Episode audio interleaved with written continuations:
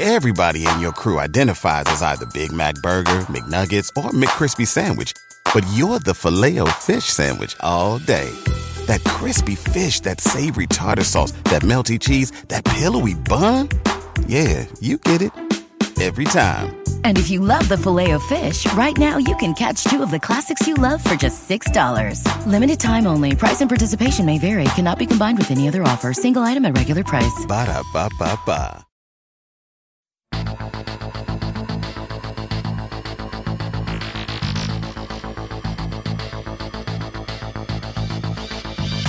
Hi, I'm Dr. Sabrina Stierwalt, and I'm Everyday Einstein, bringing you quick and dirty tips to help you make sense of science. In June 2020, the United States Congress introduced a bill, quote, to prohibit the president from deploying any strategic weapon, such as a nuclear bomb, for purposes of altering weather patterns, end quote. Blowing up a tropical storm sounds like a plot pulled straight from a dystopian science fiction novel, although I have to admit it's very on brand for 2020. But is it even possible to tame a hurricane by nuking it? Can we really control the weather? To understand whether or not we can control a storm, we need to understand what makes that storm so powerful. Tropical cyclones are thunderstorms fueled by temperature differences in the layers of the atmosphere that sit over tropical waters, which is to say waters within 25 degrees of the equator. When a tropical cyclone has winds that reach speeds of 39 miles per hour, that's about 17 meters per second, the storm is officially upgraded to a tropical storm, and the World Meteorological Organization gives it a name. But if those winds reach over 74 miles per hour, the tropical storm is upgraded again. If it forms in the Atlantic or East Pacific, it's called a hurricane. If it grows out of the northern West Pacific, it's called a typhoon. The Saffir-Simpson scale then further denotes the storm's strength based on its wind speed. A category 5 hurricane, for example, is the strongest hurricane with wind speeds reaching over 157 miles per hour. Category 3 to 5 hurricanes are classified as major and they're capable of causing catastrophic damage. Hurricanes produce an incredible amount of energy. The Atlantic Oceanographic and Meteorological Laboratory, that's a division of the National Oceanic and Atmospheric Administration, or the NOAA in the United States, estimates that a single hurricane can release 200 times the electrical generating capacity of the entire world. BP added more than $70 billion to the U.S. economy in 2022 by making investments from coast to coast investments like building charging hubs for fleets of electric buses in California, and starting up new infrastructure in the Gulf of Mexico. It's and, not or. See what doing both means for energy nationwide at bp.com slash investing in America. Everybody in your crew identifies as either Big Mac Burger, McNuggets, or McCrispy Sandwich but you're the filet o fish sandwich all day. That crispy fish, that savory tartar sauce, that melty cheese, that pillowy bun. Yeah, you get it. Every time. And if you love the filet of fish, right now you can catch two of the classics you love for just $6. Limited time only. Price and participation may vary. Cannot be combined with any other offer. Single item at regular price. Ba da ba ba ba. So where does all this energy come from? The high speed winds would seem an obvious answer, and they do stir up a significant amount of kinetic energy. Assuming the storm has winds rushing around at 90 miles an hour and spread out over a 60 kilometer radius, that hurricane could generate on the order of 1.5 trillion watts of energy. That's huge. But most of the storm's energy actually comes from the latent heat of condensation.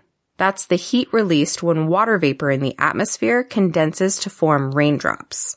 Hurricanes produce an average of 1.5 centimeters of rain in a day, or 0.6 inches of rain, which can add up to more than 2 times 10 to the 16th cubic centimeters. That's a 2 with 16 zeros of rainwater. So even if only a bit of energy is released per drop, it all adds up.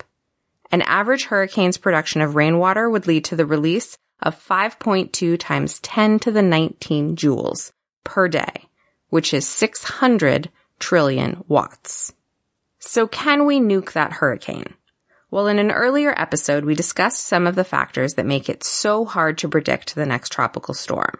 For starters, our predictive models are complex and require assumptions of initial conditions that we don't always know.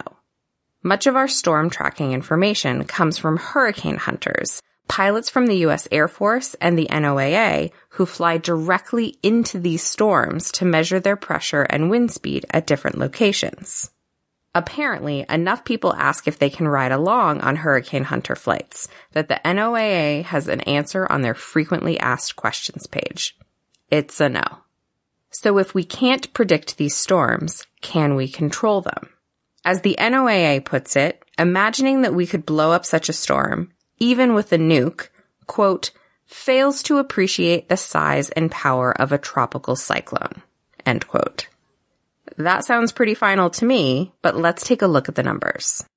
The Hiroshima bomb released 6.3 times 10 to the 13th joules, or the equivalent of 15,000 tons of TNT.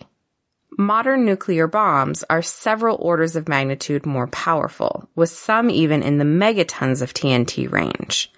But these nukes are still no match for the average hurricane, which releases energy at roughly the rate of a 10 megaton nuclear bomb being detonated every 20 minutes. And once that nuke is detonated, you now have sent the associated nuclear fallout, residual radioactive material, swirling around in 40 mile per hour winds. Since hurricanes are fueled by warm ocean water, other proposals for how to control them have included towing icebergs to the Atlantic to allow for large scale cooling of the water. But a hurricane's core, or its eye, can cover about 2,000 square miles of ocean. As it moves, that same hurricane will blow over close to 7,200 square miles in a day. But of course, we can't predict a hurricane or typhoon's course with perfect precision. For the water cooling technique to work, we would have to cool three to four times that 7,200 square mile area just to be sure to catch it. That's a lot of icebergs for only one day of one storm. On top of that steep requirement, we also need to consider the impact on the ecosystems in both the Atlantic and the source of the iceberg, the Arctic, that arises from such large scale temperature changes. Instead, we are best served by minimizing the destruction wrought by hurricanes through preparedness measures like building safer buildings and having warning systems in place that give people as much time as possible to react. The conditions for forming a hurricane are most easily met between the months of June and November. So if you live in an area where hurricanes are known to make landfall, now might be a great time to put together your emergency hurricane preparedness kit. Until next time, I'm Dr. Sabrina Stierwalt with Everyday Einstein's quick and dirty tips for helping you make sense of science. Listen and subscribe on Apple Podcasts, Spotify, Stitcher, or wherever you get your podcasts.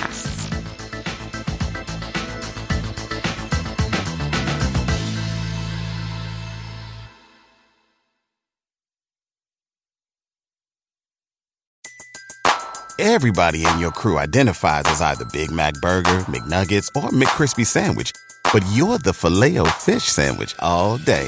That crispy fish, that savory tartar sauce, that melty cheese, that pillowy bun. Yeah, you get it. Every time. And if you love the filet of fish, right now you can catch two of the classics you love for just $6. Limited time only. Price and participation may vary. Cannot be combined with any other offer. Single item at regular price. Ba da ba ba ba.